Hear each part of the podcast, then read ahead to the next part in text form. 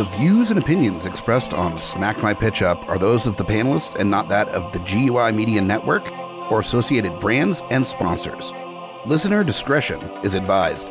This podcast is rated R for violence, language, and nudity because clothing is a prison and society will not cage me.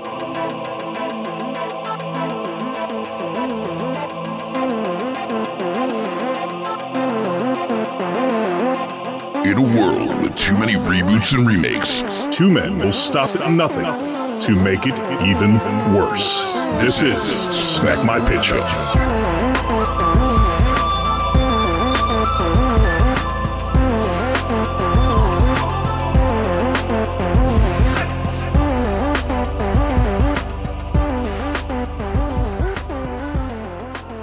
Hello, geeks, and welcome to another episode of Smack My Pitch Up, the podcast that reboots, remakes, reimagines, sequels, sidequels, and adapts some of your favorite and least favorite properties from film, television, and what have you. And as always, my uh, co pilot on this journey into the unknown, we've got Tondi Woodard here.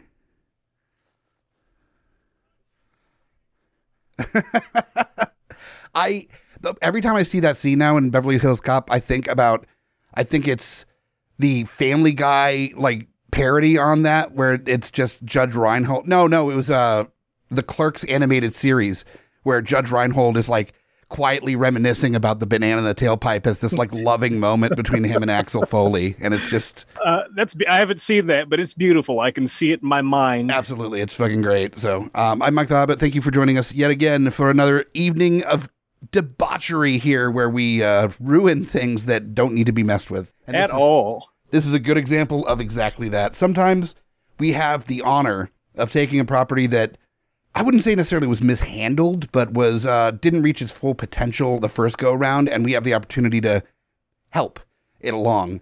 To do something. Yeah, th- Yeah. th- there are other episodes, however, where there's a, a beloved cult classic that we Take a massive runny dump all over and just uh and use it as its own toilet paper. Yes. without remorse, without any any notice ahead of time, and uh, No, is- you knew what this was.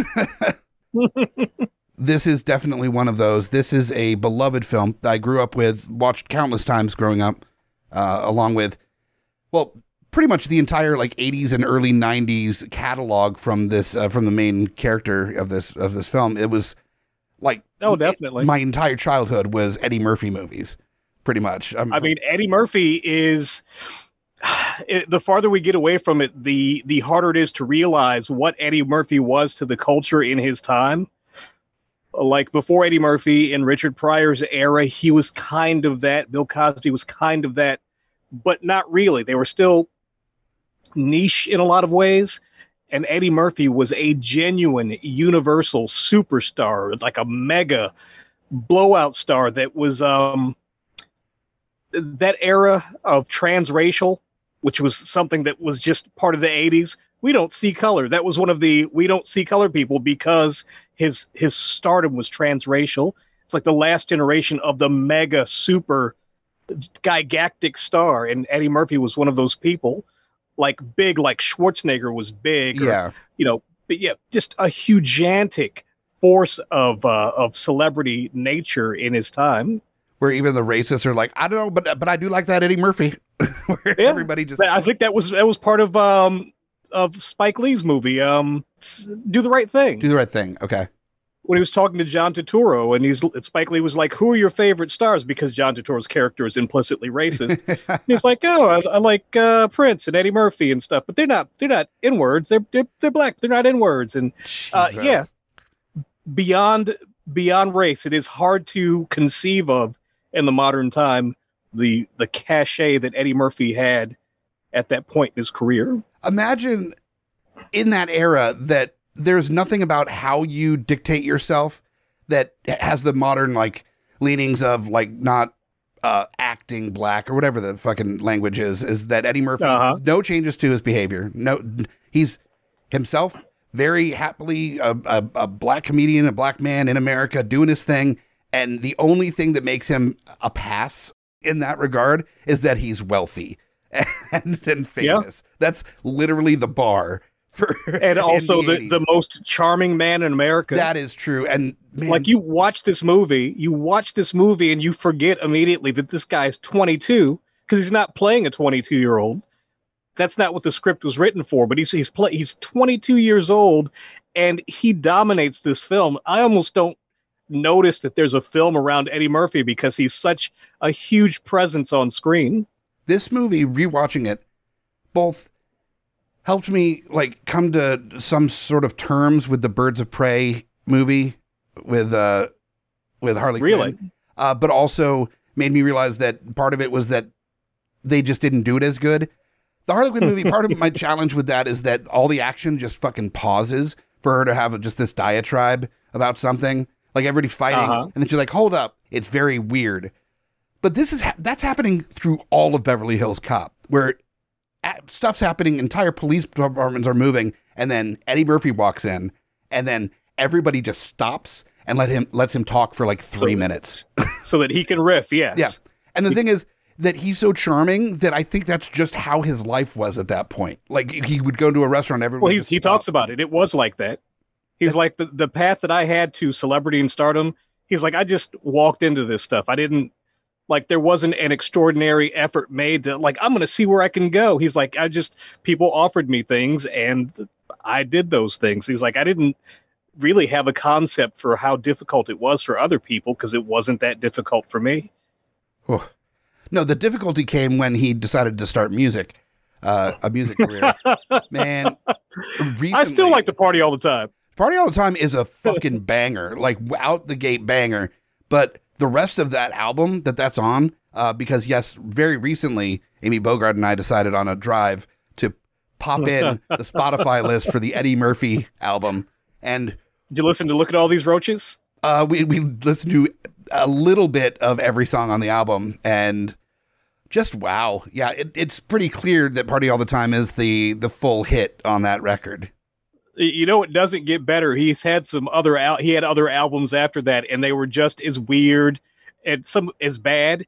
Uh there was one called put your mouth on me that was very interesting. There was one he did with michael jackson where he was like uh, they were like hippies in a hundred million dollar music video that was called what's up with you.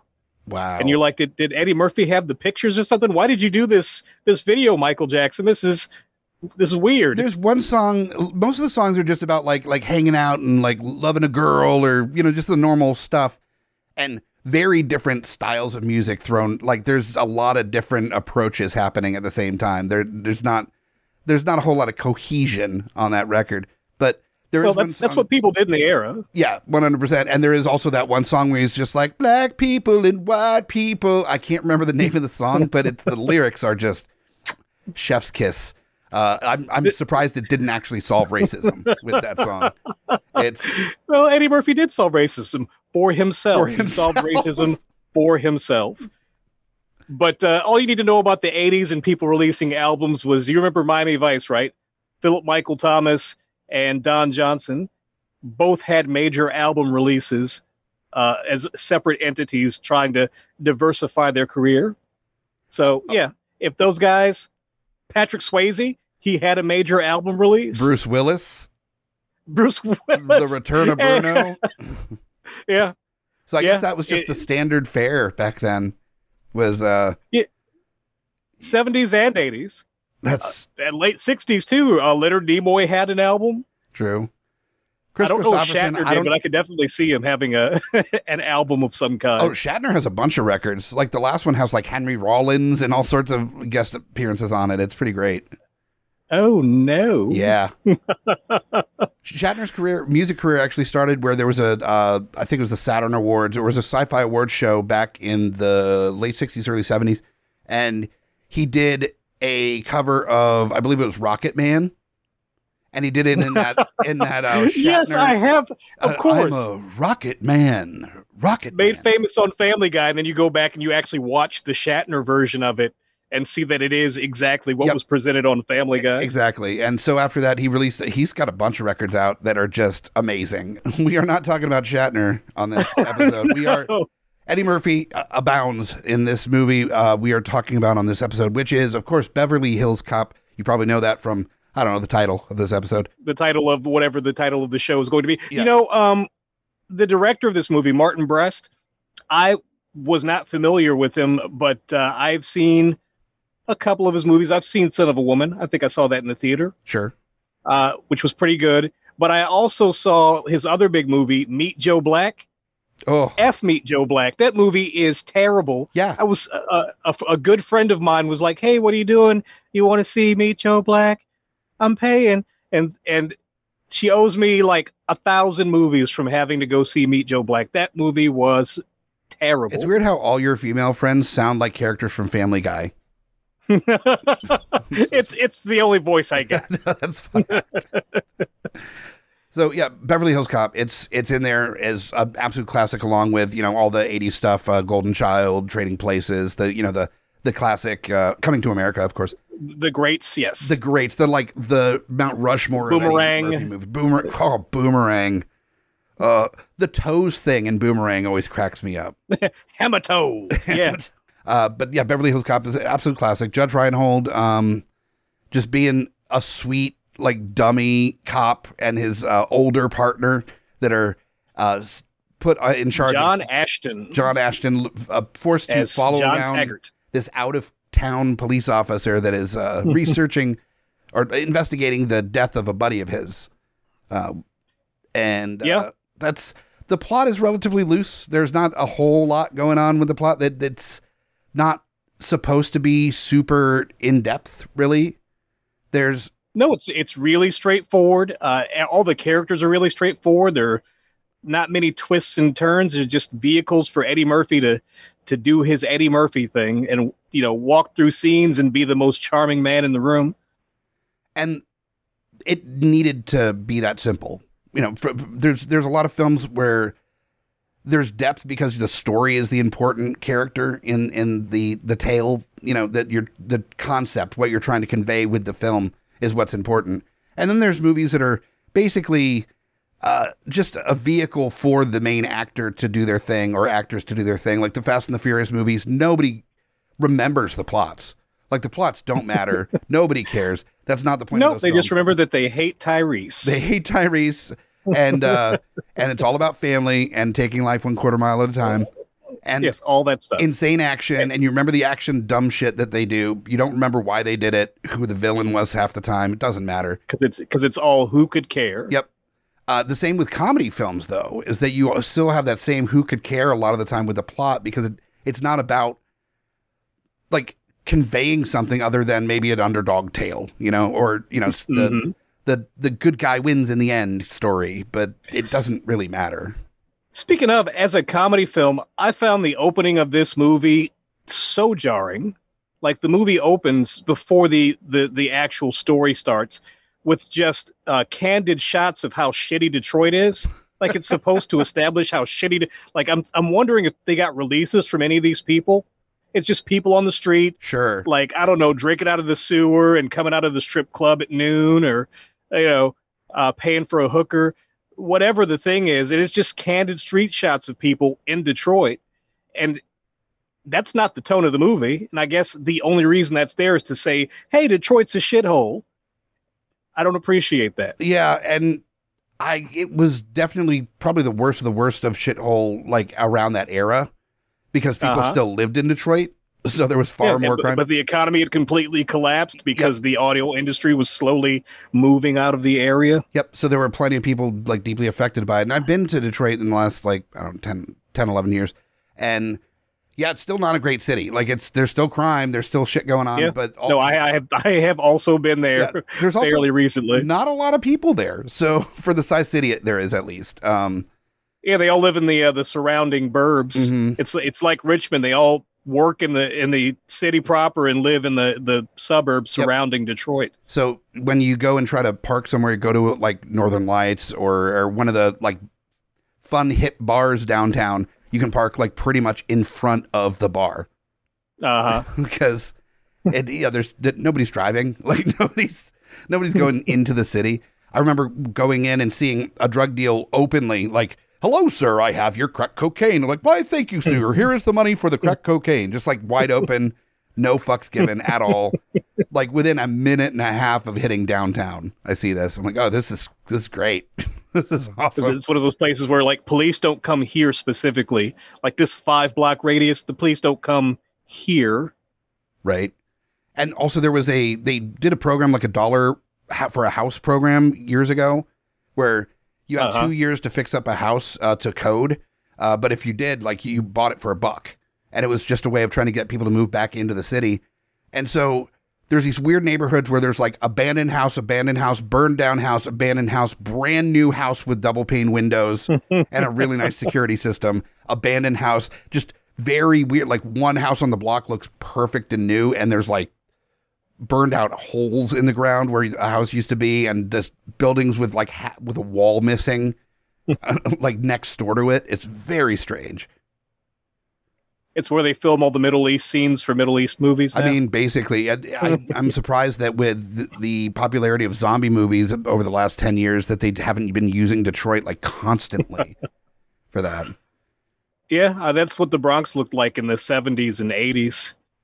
Exactly like that. Oof. It looked like a third world country, like a bunch of abandoned and half burned down buildings. And yeah, And that's one thing that really doesn't translate uh, very much to this film is that, um, and I don't think it was meant to, but that Axel is this like hardened cop from like the undercover cop in Detroit in the 80s. Uh, he's dealing with some shit at that time. Yeah, but that's that's the that's the uh the the disparate nature of Axel of Eddie Murphy actually being 22. Like he's supposed to have all this experience and be a good cop, but he can't have been a cop for very long if he's actually 22. Once again, the part wasn't really written for Eddie Murphy directly. It was Sure. written for somebody who would have had a little bit more experience, so they just roll with it. But yeah, he's a, he's a kid. Yeah, he's he's a child and still very good at picking out what the who the criminals are. Uh, meanwhile, in Beverly Hills, uh, the police officers are not used to the same level of crime and bullshit that uh, Axel Foley is used to. So he comes out there. I mean, the first of all, like Axel Foley is such a like badass cop that in Detroit they're like that's already short on cops, like wildly short on cops. Crime is through the roof. Uh, they need as much help as they can get, and they're like, actually, we're gonna fire you if you keep doing this shit. That means like that's how bad a, like he is at toeing the line uh, at his job. He is the maverick in Top Gun of cops, where he just does it his way. and But he gets results. yeah, he should have been like not not only fired but arrested like more times than he can count. And for some reason, it's just like, but damn it, you get results. kind of. yeah, so that, that doesn't count in the 80s because in the 80s, it's always the captain's always like, damn it, Mahoney, you killed 15 people, but you did solve the case. And that $30 million of property damage, we'll take care of it this time, but next time be more careful. Mahoney. And that was one of the challenges with this uh, with re- reboot remake of uh, Beverly Hills Cop is that with the current climate and the current conversation about uh, officer overreach and uh, and the law not applying to those that enforce it, it was interesting to see how you approach a subject matter like a cop that you know does things his own way and um, Uh-huh. and you're celebrating it. Like how how does that conversation happen? And uh, I I found my way through it, but I'm interested. Like, was that something that you found as kind of a challenge as well? Is how to have this conversation without it being like a hooray, cops, the law doesn't apply. It was a it was a thought in the back of my mind for one of my pitches. It it does not matter because the uh, the pitch is straight Beverly Hills Cop. Uh, for the other pitch, there's a lot of stuff going on. That's just part of the bigger picture of the seedy nature of the world. So okay. uh, yes, it's it's it's always in the background, but it's not really the primary foregrounded thing. Nice. Okay. Yeah. I definitely wanted to consider that more so with it's one of those one pitch. It is definitely in consideration with the plot, and there was some changes made to kind of make room for a, a more nuanced conversation about that. Um, one, I just leaned in real fucking hard. Uh, just, just fuck it. It's got cop in the title, so you gotta yeah, you, you gotta just address it. You gotta do, it. You got to do it. Yeah. So uh, definitely two very different approaches for me. Um, I'll, I'll just start with mine, and then we'll we'll go to your your take. Uh, the the tone of this, the, what I thought would be the best way to address the police officer aspect of this without it being like a celebration of police officers, is that Axel Foley is in fact uh, with internal affairs, and part of the part of the reason why he gets like kicked off of a case basically in in Detroit, and why his buddy dies is because there's like a a, a line of like smuggling and and of like drugs and all sorts of shit that the police are some police officers are involved with.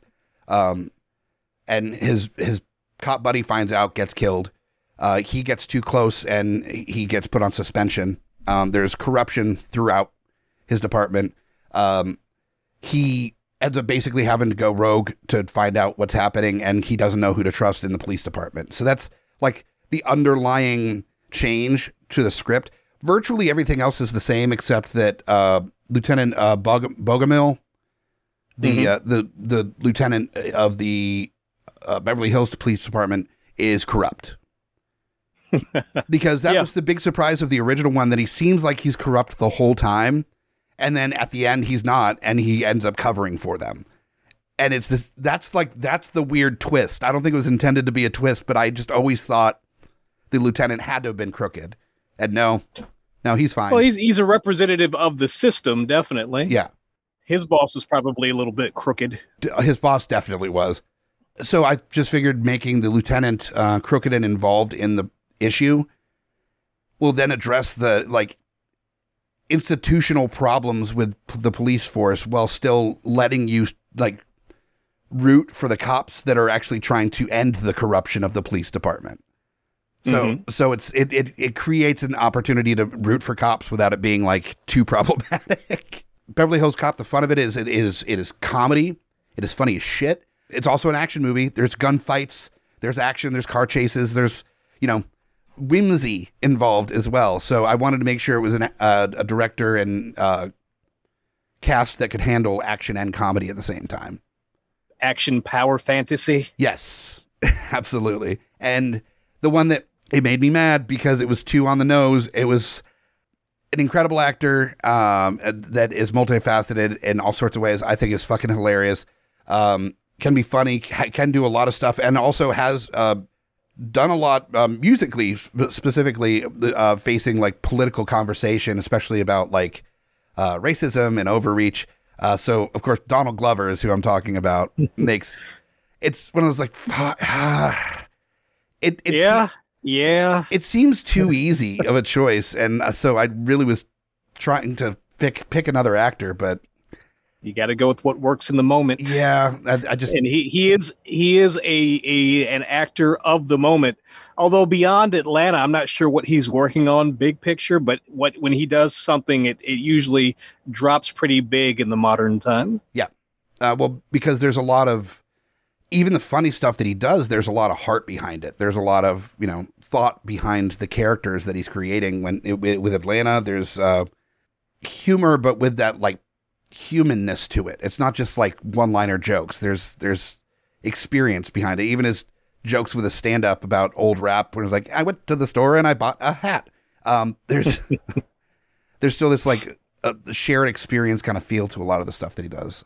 Um, Yeah, so I, I'm a huge fan of Donald Glover. I think he would do a great job as Axel Foley, um, and I agree. it'd be a very good time.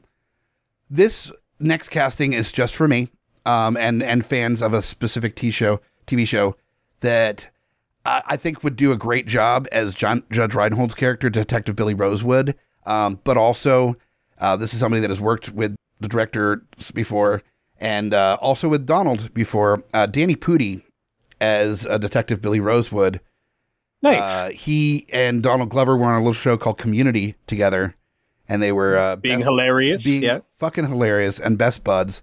And I think, especially for the Community fans uh, and uh, for fans of Donald Glover and Danny Pudi, that would be a very fun time to see them kind of interacting on screen again. And I think they're not too shabby a, a fit for the roles either. No, I, I I agree. Then we got Yeah, it's it's funny that, that that Rosewood gets so much more to do in uh in Beverly Hills Cop 2 and they do that by completely changing his character. Yeah. The, I loved him in the first one primarily because he's just this like well-meaning, uh, but kind of uh, naive young cop. Uh-huh. That's his whole thing. Is that like he's got a heart of gold? He's a sweetheart. Uh, he he wants to think the best of people because he's not seasoned and like jaded yet. Great, awesome. Um, you throw the Danny and was Pudi- like, "There's something wrong with Billy." but then you throw the Danny Pudi vibe on it, and he's got a little bit of like kind of a weirdo vibe to him as well, and perfect. Yeah. great. Then Sergeant Taggart. Uh, this is one that I actually last second picked a different actor to play. He's the guy that he plays by the rule book, but he is he's reasonable. He's not he's not a crooked cop. He but he believes in the law and he follows the law. And he's they, there's no he's very rigid in his approach to stuff. Um, and he's always exacerbated. He's always frustrated and and like, God damn it, you know, just mad at the situation. I thought David Harbour would be a lot of fun to see uh, with Danny Pudi as his younger detective sidekick. Um, Oh yeah, be- David Harbour would work really well. Yep. And Who was who was your uh, original? uh, my original was a Diego Luna originally. Hmm. I, I, figured that it, this is L.A. and I didn't have enough uh, representation of uh, Hispanic actors, and Yeah, I think David Harbour works a lot better personality wise. The only issue with David Harbour is David Harbour is a big dude and uh, imposing, um, in a way that uh, that Taggart is not necessarily. True. yeah, He can do he can do more stuff as in his cop role, and he can be more effective in his cop role than the not effective at all that uh, that Taggart and um, and Billy were in the original movie. Sure, because yeah, Billy was ineffective because he was naive and he was he was uh, green, but yeah, Taggart Mhm. was ineffective because he was angry and impotent. Like that was his Yeah. whole whole vibe. So yeah, uh, David Harbour, I think would be just like the burned out cop that he's been trying to do things right for the longest time, and he stays by the letter of the law, but he's also just like he's tired of this shit. You know, he's he's got that Murtaugh, I'm getting too old for the shit kind of vibe about him that. Um, Yeah, well, that is the David Harbour vibe. it really is. Just of course, recently watched Stranger Things season four, so that's fresh on the brain. The uh, Uh huh. exacerbated David Harbour. uh, then we got Jenny, the friend that gets Axel to come out to L.A. or that Axel comes out to see uh, in L.A. Who runs an art gallery. Not a huge ro- ca- uh, character, but still very important. This is somebody that you know is is kind of the crux to the plot, and uh, this actress is fantastic, and I even for a small role I think would do great, and also has been cast in uh, The Gray Man, which is a, a a film coming out by the the directors that I picked here. Uh, Ana de Armas. Um, Oh, yeah. the actress. She's gorgeous and so talented, and um, I think could has some real like grace to her. Oh, that, yeah. that I think really works for like a like a warm person, but owns an art gallery. So there's a little bit of that like higher class vibe to her as well. Did you see her steamy thriller with Ben Affleck? No, I've not seen that yet. I heard that it's got a pretty graphic love scene in it. Oh yeah, people did not like that movie. I th- I thought it was pretty great. I, I I enjoyed it a lot, but I guess I'm not really the the specific um, steamy thriller audience. But I had a really good time with that movie. You know, I miss the late l- late mid to late 80s through early 90s steamy thrillers Yeah, of of sexy day. straight to video. Yeah, Oh man, those were so great. I mean, they were especially towards the end when they were just like cookie cutter after cookie cutter versions of it. They but they were great. They were so much fun. yeah, And yeah. We need a, a modern Fatal Instinct. no, Fatal Instinct wasn't that a parody movie? No, no, Fatal Instinct was the movie. Was that Fatal Instinct was the uh, the the one with the leg crossing. that was Basic Instinct? Oh, Basic Instinct. Yeah, there's Fatal Attraction Well, and Basic well, what was Instinct. the Basic Instinct? The one where the other with the rabbit. That's Fatal Attraction. No, that's not Fatal Attraction. There's no Fatal Attraction. There is Fatal Attraction with uh where it's like I won't be ignored, Dan, or whatever, and boils the bunny and Yes, but that's that's that is not Fatal Attraction. that's Fatal Attraction. no, it's not. That's the rest of the Are you- episode. Is us going, yes, it is. No, it's not. No, no, you're going to patter on about uh, the rest of your your movie, and I'm going to look up this movie with was it Glenn Close and Michael Douglas? Yeah. She kills the bunny, and she's like, "I will not be ignored." and he thinks that he kills her in the end, but he doesn't until And she the very. comes back, that classic trope of uh of Damn it, you were right, Aha, vindicated. man. That title set. I, I think I just had a, a um a Mandela effect moment. you definitely did because like Fatal Instinct, I- swear Fatal Instinct, and I'm checking now. Um, it's not recent, but it's a spoof of the late '80s and early '90s suspense thrillers called Fatal Instinct with Armand Assante, Sherilyn Flynn, Kate Mulligan, and Sean Young. So Yeah, well, it's it's on the list now. I, I will look up this parody and enjoy it tremendously. excellent. Okay, so yeah, back- you, got your Jenny. Got Jenny, uh, Ana de Armas, stunning, awesome, to do a great job. Uh, Lieutenant uh, Bogomil, uh, I decided that you wanted the, you know, cop that is not dealing with this bullshit. He's frustrated, but kind of in a fun way. Uh, Christopher Meloni is going to be able to knock that out of the park. Oh yeah, He's going to have so much fun with that role too. Just being being the asshole cop. That's going to be so much fun for him. So I want to see. yeah. Meloni's just a fun guy. He's a fun, tough guy. He gets it. like when I started listening to power metal, when I first listened to it, I'm like, they're singing about dragons and shit. This is bullshit. Even though I'm like a sci-fi guy, um, and and love genre stuff, but I'm like, what? That, it's people that are taking their shit too seriously. And then I went and saw a like a show with these bands doing it. None of them are taking it seriously. They're all having fun. They're having a good time. Yeah, they're having a good time, and that's the same thing with those like procedural shows with Christopher Meloni. Is he knows that it's silly. He doesn't give a shit. Like he's having a good time. So he would be a very fun addition to this team. Then we've got Zach, the enforcer, for the uh, for the main villain, uh, who's played by I forget the actor's name that was in Breaking Bad for much of the series. Uh, Mike. Mike that played Mike. Yeah. Yeah. Yep. Yeah. Yeah, he's he's in this uh, as the enforcer for Victor Maitland. Uh, Zach is the name of the character. So I wanted somebody that also had a fucked up nose uh, to be and is like not unattractive, but also isn't classically handsome. So I went with Jeremy Renner. Yeah, you, you yeah, feel like he Jeremy Renner is yeah he's got that he's got that potatoy face that uh, he could definitely transition into that kind of role. you could potentially see him good at hurting people, but also Mm-hmm. he's not like this big brutish person. You know, he doesn't he doesn't have Mhm. this big hulking uh, look to him. And then of course Victor Maitland, the uh, the main villain. I wanted somebody that seemed international, like the the original actor that played Victor Maitland uh, was clearly not like an L.A. person. Like he's just in L.A. for this for all the crime that he's doing. Um, I decided to go with Paul Bettany for that role. I thought it'd be fun Yeah, to I could- have just like a a British actor that's there, just like you know, ripping off the the Yanks or whatever. See, the thing is, I I could I, I see that Paul Bettany would be good in that role. I don't think I recall Paul Bettany ever playing anything villainous, so that would be a nice turn for him. Probably because you put it out of your mind. Uh, he was the main villain in Solo, a Star Wars movie.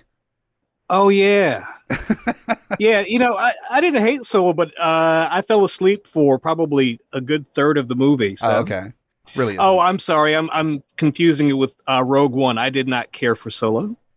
Oh, see, I loved Rogue One. Rogue One was great. Yeah.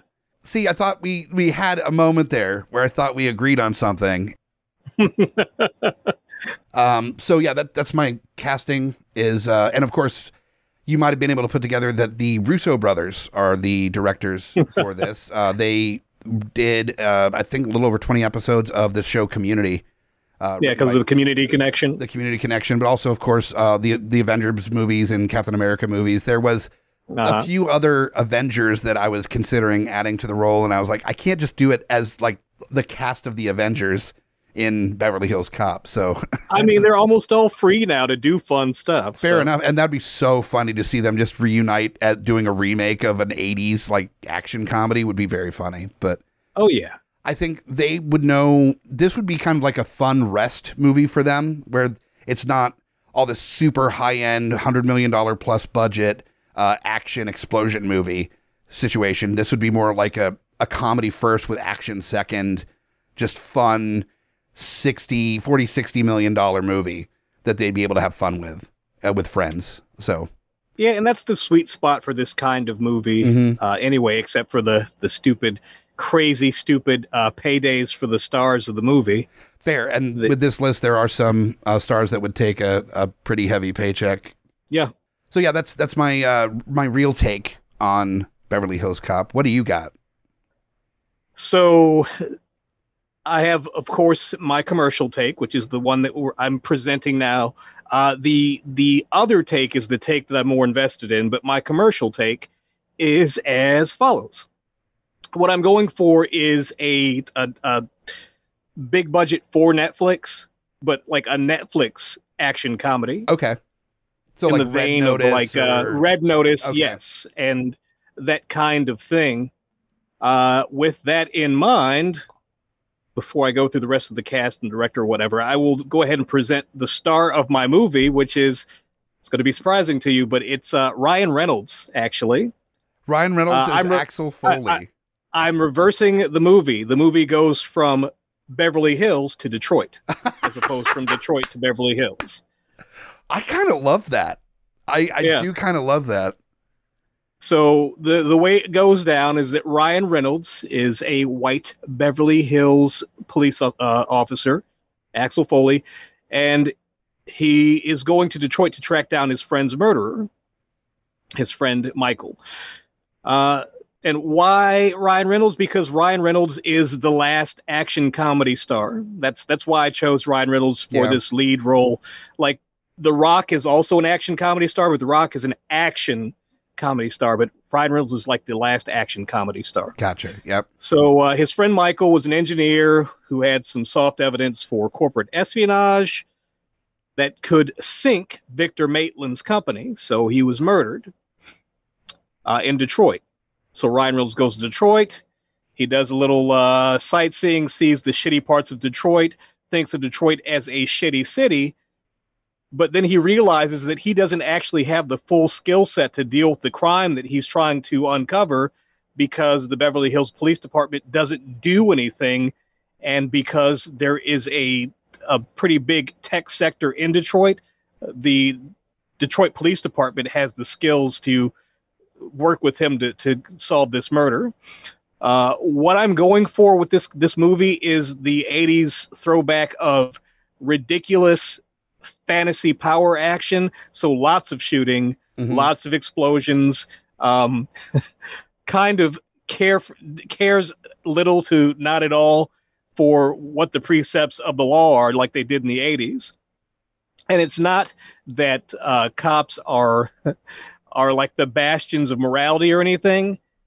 It's just that we want to see these people do uh, whatever they, they want to under these comedy action comedy circumstances. So uh, Ryan Reynolds, under these circumstances, uncovers a little corruption. There's some back and forth. Uh, interacting with some of his friends who he's been on screen with before.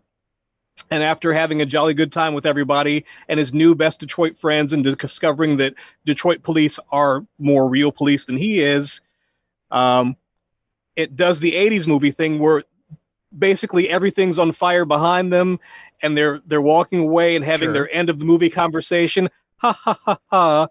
And then Bogomil shows up and laughs along with everybody else. And then Bogomil looks at Axel and he's like, So you know I have to arrest everyone here, right?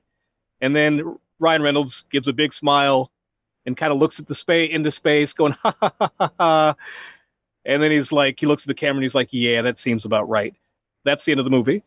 So where I'm going with that with my with my cast is of course of course Ryan Reynolds is Axel Foley, Inspector Todd, who is the inspector for the Detroit Police Department.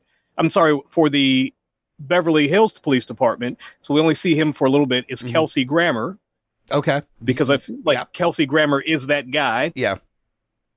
Then everything else takes place basically in Detroit.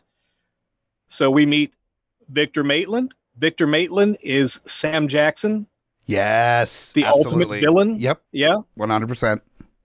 His fixer, Zach, the guy who killed Michael, is Lance Reddick. Lance Reddick is the hawk-faced, uh, deep-voiced, kind of villainous dude. He plays almost always like an, an interestingly villainous dude. Uh, the thing that people might be most familiar with Lance Reddick from is the John Wick movies. He's the concierge of the hotel. Oh, right. Okay. Yep. Yep. Uh, as Michael, his friend that got killed, uh, is William Jackson Harper from The Good Place. Yep. He was the love interest on The Good Place. Uh, I feel like he represents he represents the kind of person who could matriculate from Detroit to Beverly Hills, or from Beverly Hills to Detroit, and and work out uh, in either situation. Okay. As uh, as Billy, we have Tyler James Williams, who was on Everybody Hates Chris as Chris, uh, who was on The Walking Dead as the worst murdered character, main character on the show ever. Still a little salty about that. And right now he's on a show called Abbott Elementary.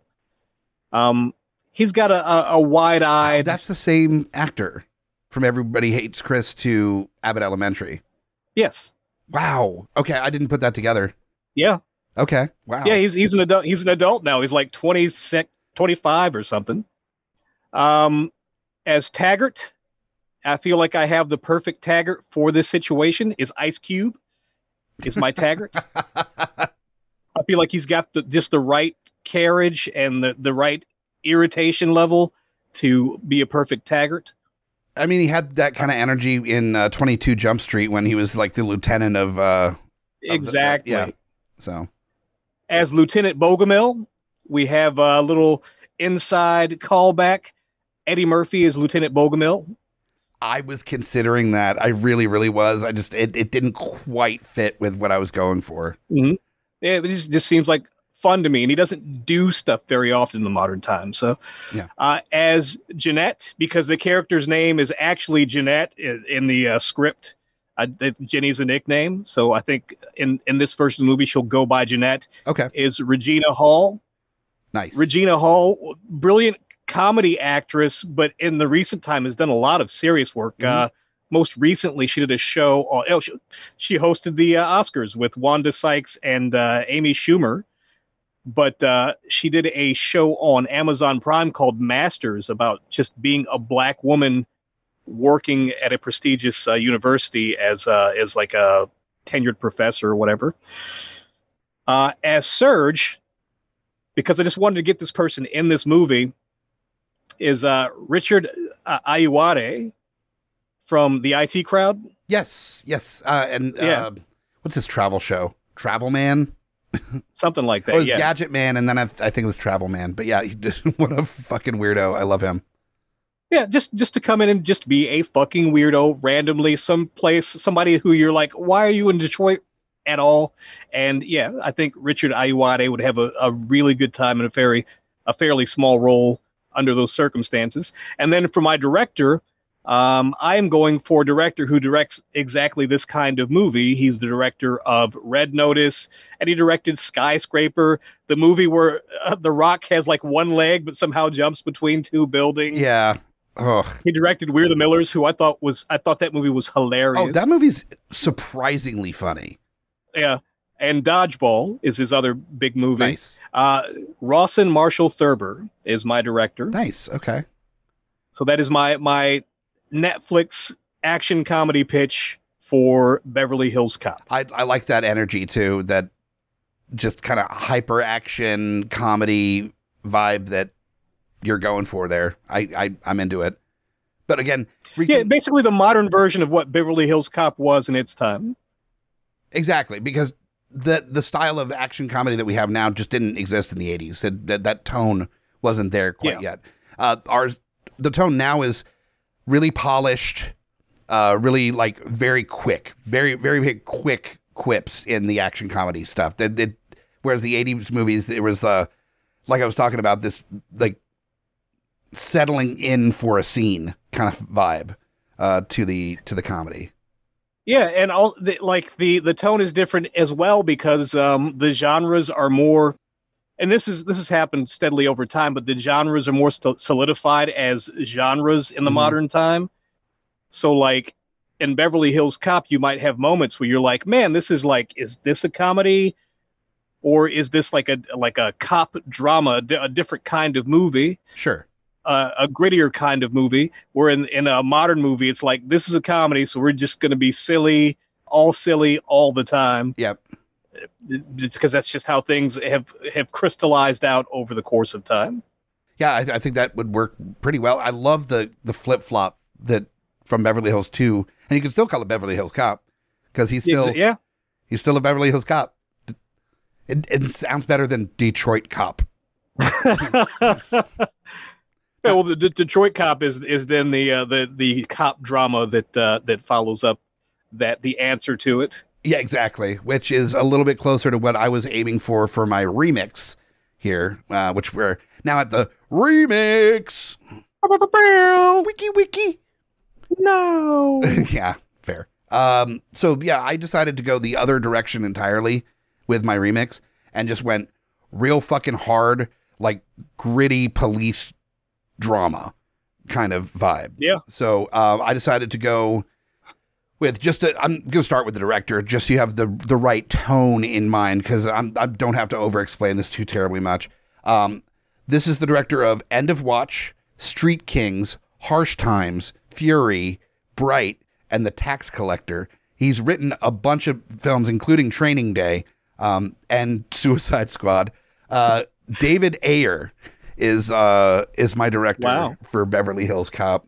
He is um, an icon of the like gritty action movie, uh, and he does try to incorporate humor from time to time in his uh, in his films. It doesn't quite permeate the, the the film as much as what would be needed for a true Beverly Hills Cop uh, remake, but I just thought it'd be interesting to see a not winking at the audience version of uh, of this plot where it's just That's fair. where everybody's corrupt and the the plot difference here is that like literally everybody including axel is corrupt but it's just two warring factions of corrupt cops that are kind of basically at each other's throats um and and the criminals that are in, involved with them so none of the cops are good like nobody is uh so you want it to be like real life? I didn't know. I'm just joking. Yeah I'm joking. for legal purposes, uh, this is a joke.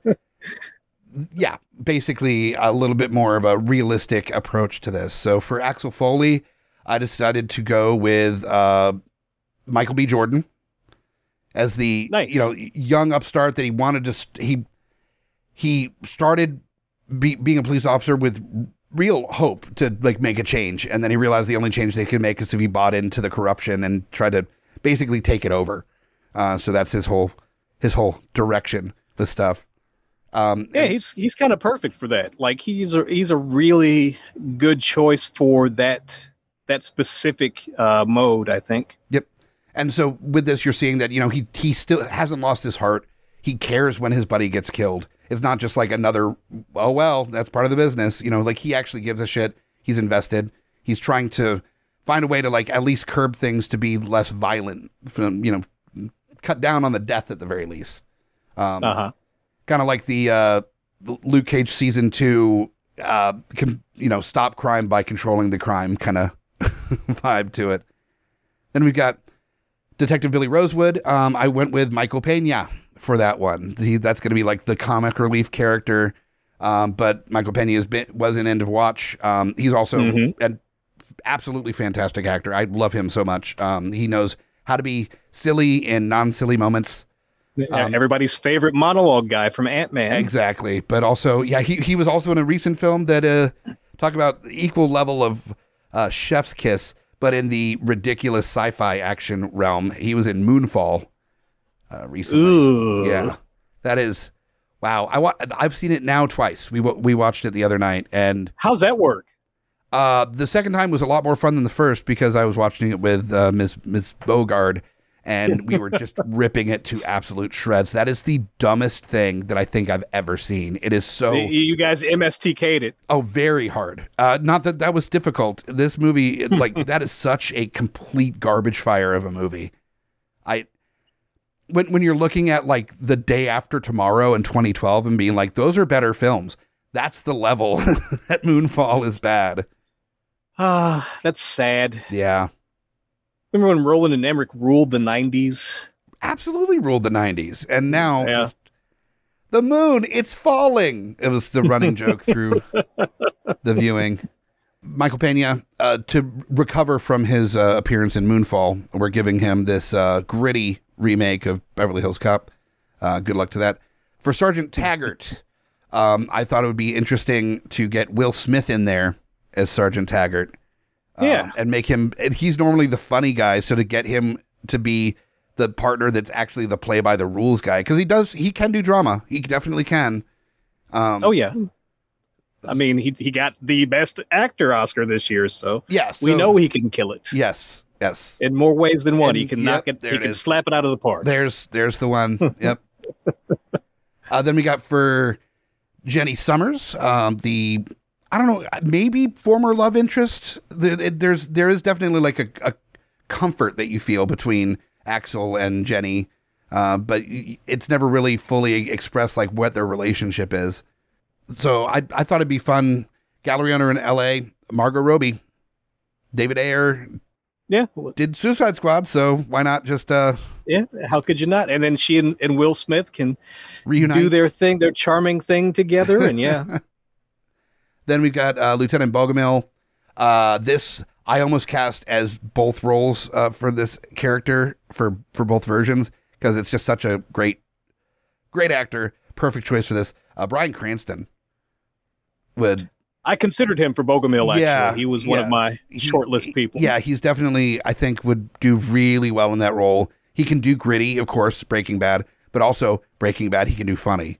Uh, he he can exist in both worlds, um, and I'd be interested to see him in a gritty version of uh, this this film. Then Zach, the enforcer, since uh, David Ayer thinks that this is an intimidating character from his casting in The Tax Collector, uh, Zach will be played by Shia LaBeouf uh, in this in this version. I've not yet seen The Tax Collector, uh, but I heard that the idea of Shia LaBeouf being a a, a enforcer of any kind uh, just really doesn't work as well as they were hoping it would. I mean, LaBeouf does have like uh, uncomfortable guy vibe. Like his his his crazy. He's got crazy guy vibe. Oh, definitely. so that that could definitely be a thing. Like he, he's somebody who's willing to to uh, get hit and still keep coming. Yeah. he's not scared of the hit that's going to come his way. So you, you if you're not going to knock him out, you don't like immediately. You don't want to fight him. Yeah, that uh, that makes sense, and uh, yeah, Shia could def- uh, Shia could definitely do that as the Zach character on this one. I'll probably give him less tattoos than he had in the Tax Collector. Just save save on on uh, the makeup department a little bit, and then Victor Maitland. I wanted somebody that was like seems separated from crime. Was like the kind of kingpin thing where uh, he public figure, uh, wealthy person that secretly has like criminal organization ties that he's involved with and stuff and Mhm. and but he thinks of himself as above the crime that he's helping you know s- commit Facilitate. yeah Yeah. yeah uh i thought it would be interesting to see kevin bacon in that role as a uh mover and a shaker yeah, He's a good bad guy. He's a good intense person. yeah he can do intense and he could do like that friendly but there's like evil behind it vibe very well uh, i'm thinking the inspiration for that was uh, the film super from uh, james gunn where he plays a, a criminal uh, but he does have that like almost police detective vibe to his character while he's Mhm. playing this criminal and i thought it'd be you see him in First Reformed? no no i haven't Oh, uh, put that on your list of movies to see. okay It is so intense. It is. Oh man, it's so good. Nice. Hell yeah. No, I'll definitely. I love Kevin Bacon anyway, so always down for one of his flicks. Uh, but yeah, that's the layout. Basically, the police are corrupt. Um, Michael B. Jordan is at least trying to make the criminal element exist in a way that less that there isn't like a street war happening uh, from it. And so he's like the only one to prevent like mass deaths from this like clash of uh, police officers and criminals that are uh, ruining the streets. So Nice. Yep. So what do you got? What do, what do we bring into the table here for your remix version? I'm always excited. You tend to go a little bit swing away uh, with your remixes some of the time. So for my remix, uh, I'm also going for a vibe. Let's see, with my director, what movies are associated with my director? Um, Training Day.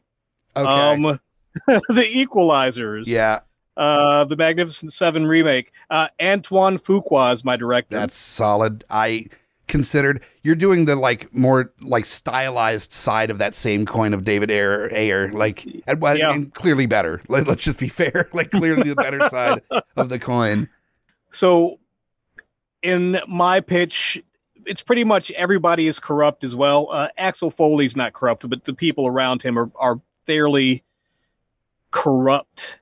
And one thing I wanted to focus on with this uh, this serious take is that uh, whereas in the original Beverly Hills Cop and in my my commercial pitch, there's lots of gunplay, there's lots of like bombastic explosions and stuff that's not what this movie is. There's there's pretty much no gunplay because you can't really do that in an official capacity and get away with it very well. There's there's stuff that has to happen once a, a gun is fired. Mhm. So there's almost no gunplay in this. There's vi- there's lots of violence, but it's all like hands-on, visceral, like somebody getting their ass beat violence. Okay. Um, so in this movie, Axel Foley's friend is detained and murdered by the Beverly Hills Police Department under mysterious circumstances. And his friend, Michael, uh, worked for a gentleman in Beverly Hills, Victor Maitland, of course, much like the original movie. Mhm. Uh, in this movie, my Axel Foley is Donald Glover. He's your Axel Foley from your, your Oh, comedy yay. pitch. Because I, I feel like he has the chops for this kind of movie, even though he hasn't really played specifically this kind of role before.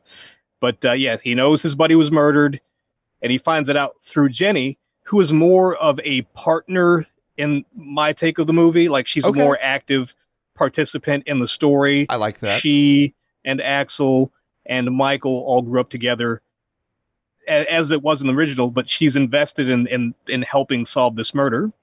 Uh, Jenny is played by Florence Pugh.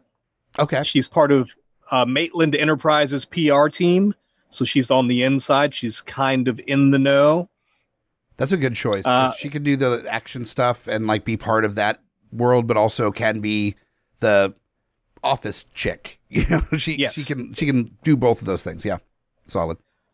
So uh, my Inspector Todd. So before um, Axel leaves uh, Detroit, my Inspector Todd is Denzel Washington. Nice. because he's Denzel Washington, he's kind of both a conscience and a father figure that tries to keep in touch with Axel throughout the movie to see how things are going, what's going on. Uh, even though he fires Axel under the circumstances of just leaving, Axel doesn't have the vacation time. Uh, he's already on the edge because he's kind of a wild card police officer as it is. He has to fire Axel, but he tries to maintain the relationship throughout the movie. Uh, my Bogomil is someone of our I've already used in the first pitch because I just I like him in a specific Beverly Hills capacity. It's Kelsey Grammer. Sometimes And- that happens. I've done that several times where it's just like, no, we gotta use we gotta use that guy again. And Kelsey Grammer is his Bogomil is dirty. He's dirty as the day is long. He is filthy, filthy dirty. Uh, he and most of the Beverly Hills Police Department is under the sway of my Victor Maitland, who is Tom Hiddleston. Tom Hiddleston's Wow. my Victor Maitland. Okay, uh, that's solid.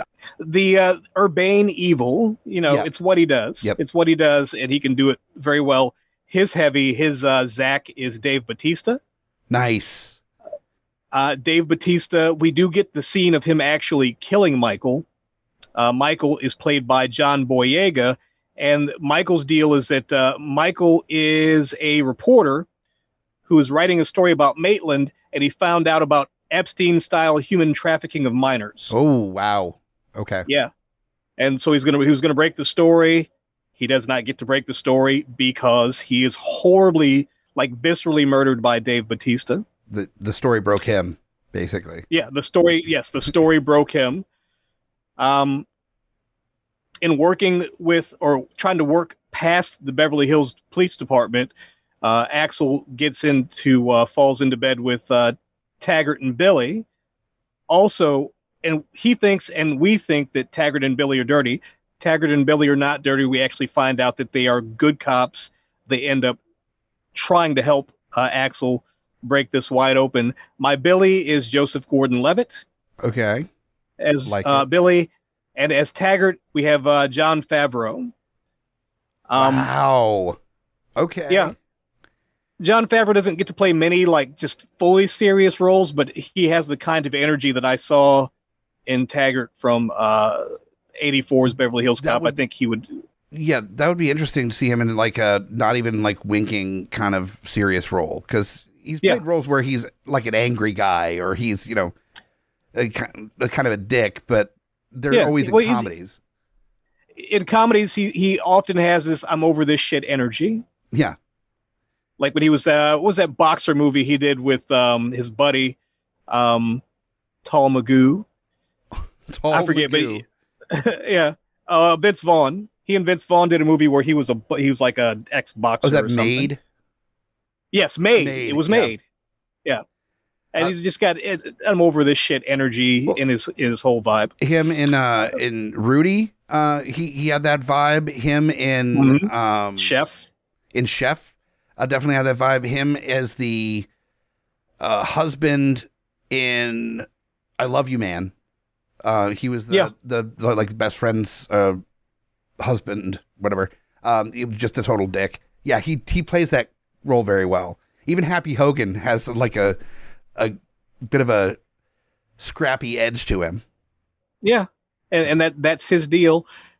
So we get flashbacks of the friendship of of Michael and Axel and Jenny throughout the movie. We get flashbacks of the the incident of Zach killing Michael uh, in the movie.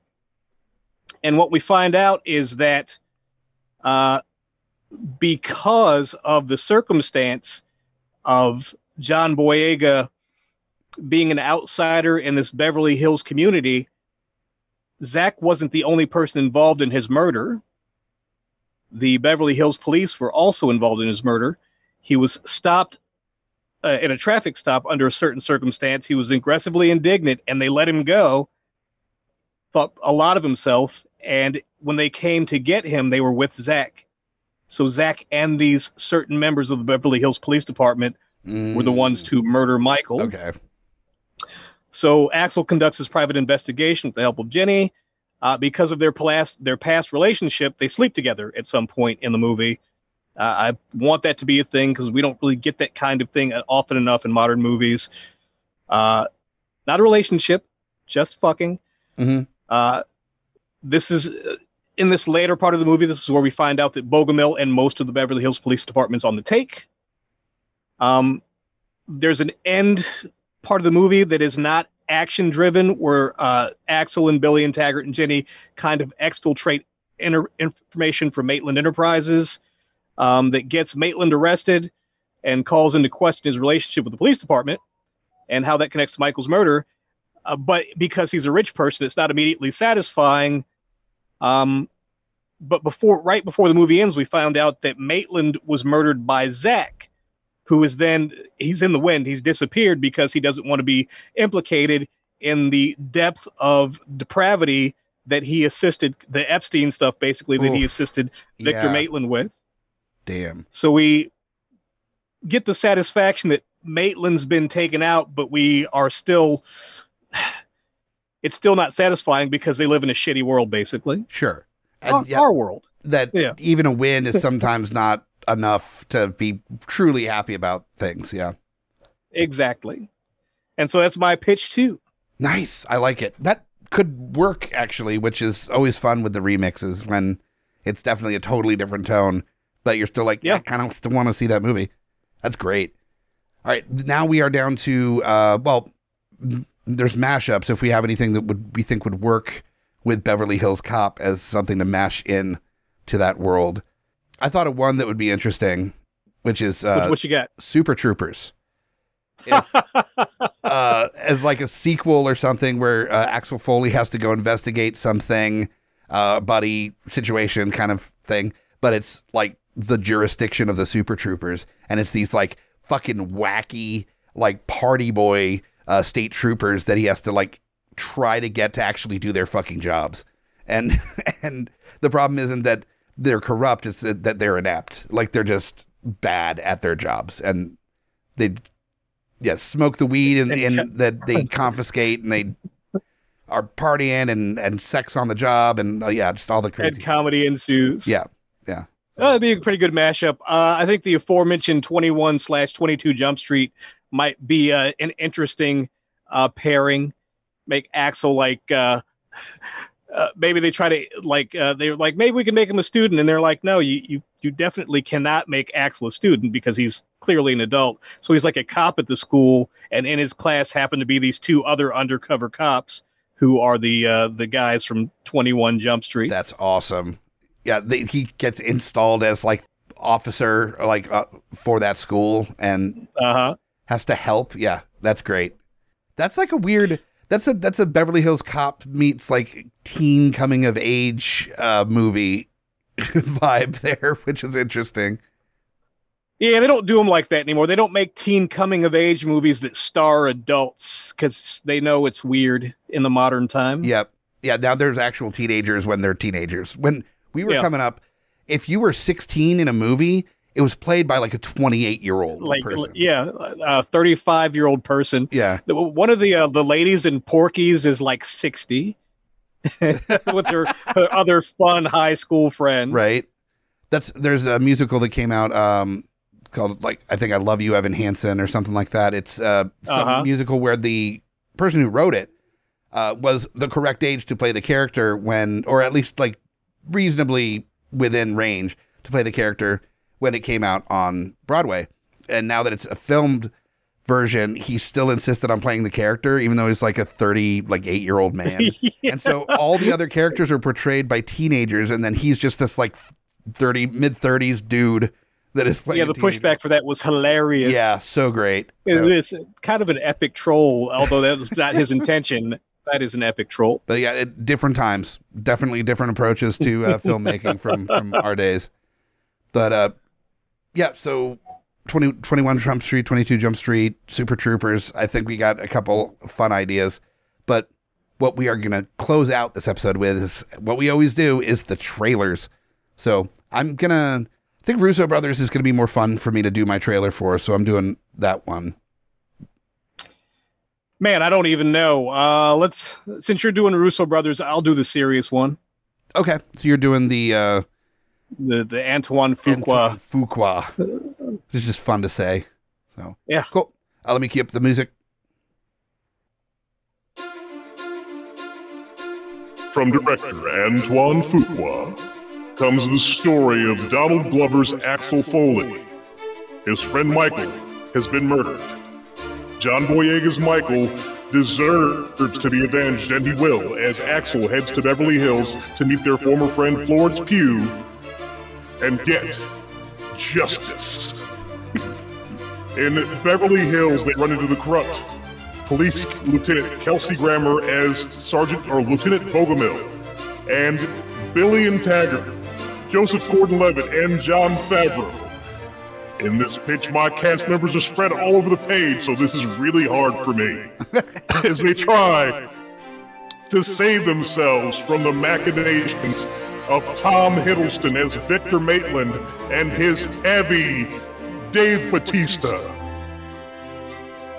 The world is corrupt, but can these non corrupt men and women avenge their friend and find justice in this dirty world from Detroit to Beverly Hills in Beverly Hills Cop? Coming this summer. Yay! Was that off the cuff? Yeah. Nice. Uh, yeah, I so usually I have my my cast like in a, a clean list that's not that's outside of the uh, the actual story beats or whatever. Sure. But for this second pitch, my cast is just they're all over the place. I don't even know who's in this fucking movie.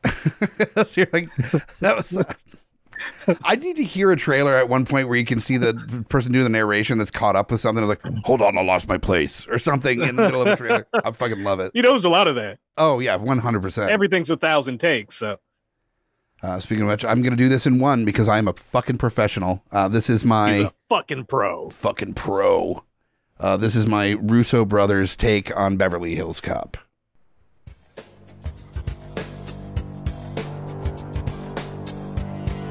Axel Foley is a cop that plays by his own rules, and those rules take him to Beverly Hills to investigate the death of his buddy Mike. Join Donald Glover as Axel Foley as he teams up with Detective Billy Rosewood and Sergeant Taggart, played by Danny Pudi and David Harbour, respectively, as they track down crime. Watch out, crime. Getting in their way is Lieutenant Bogomil, played by Christopher Meloni, who doesn't appreciate the the outlaw uh, Wild West antics of Axel Foley coming into his town.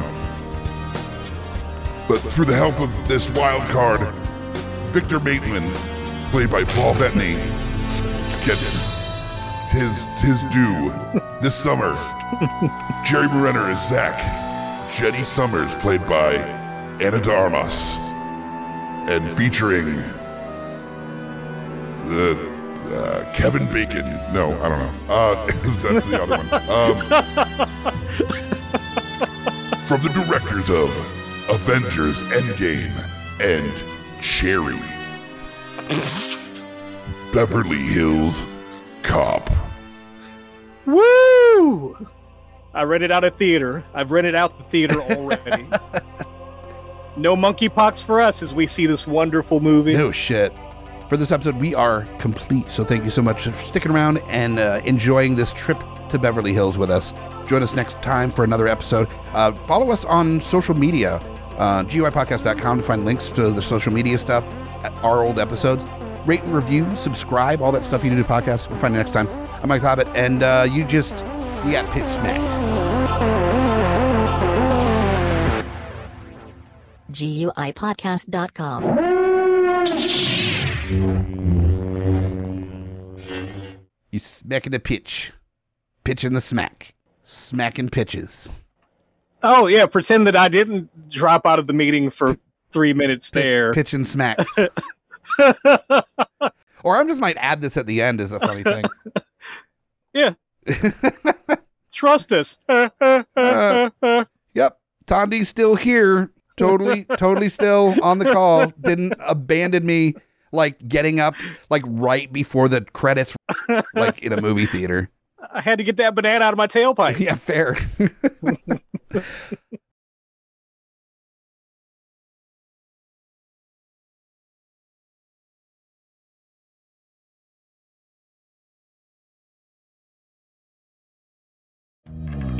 Mike the Hobbit here, Lowdown Brown. inviting you to check out Geeks Under the Influence, a podcast that pairs booze with conversation with good friends. and a little nerd culture. We get a lot of colorful conversation out of our episodes, but it is here for everyone. No gatekeeping. Always level up everything we do. We'll punch up, never punch down. Exactly. So check out Geeks Under the Influence everywhere you get your podcasts and join us or die. Shut the fuck up, Hobbit.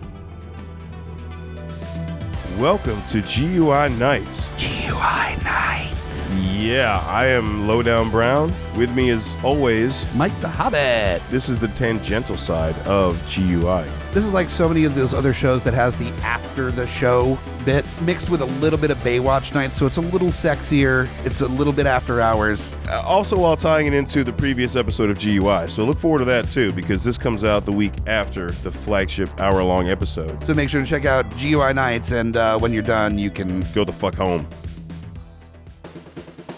My name is Amy Bogard, And I'm Mike the Hobbit. and we are the hosts of Deeply Upsetting, where we use our expertise to answer your most upsetting hypothetical quandaries, such as what non winged animal deserves wings? And what body part deserves a secret mouth? Which cryptid is the worst roommate? These questions and more that plague you will be answered on Deeply Upsetting, available anywhere you get your podcasts and at GUIPodcast.com.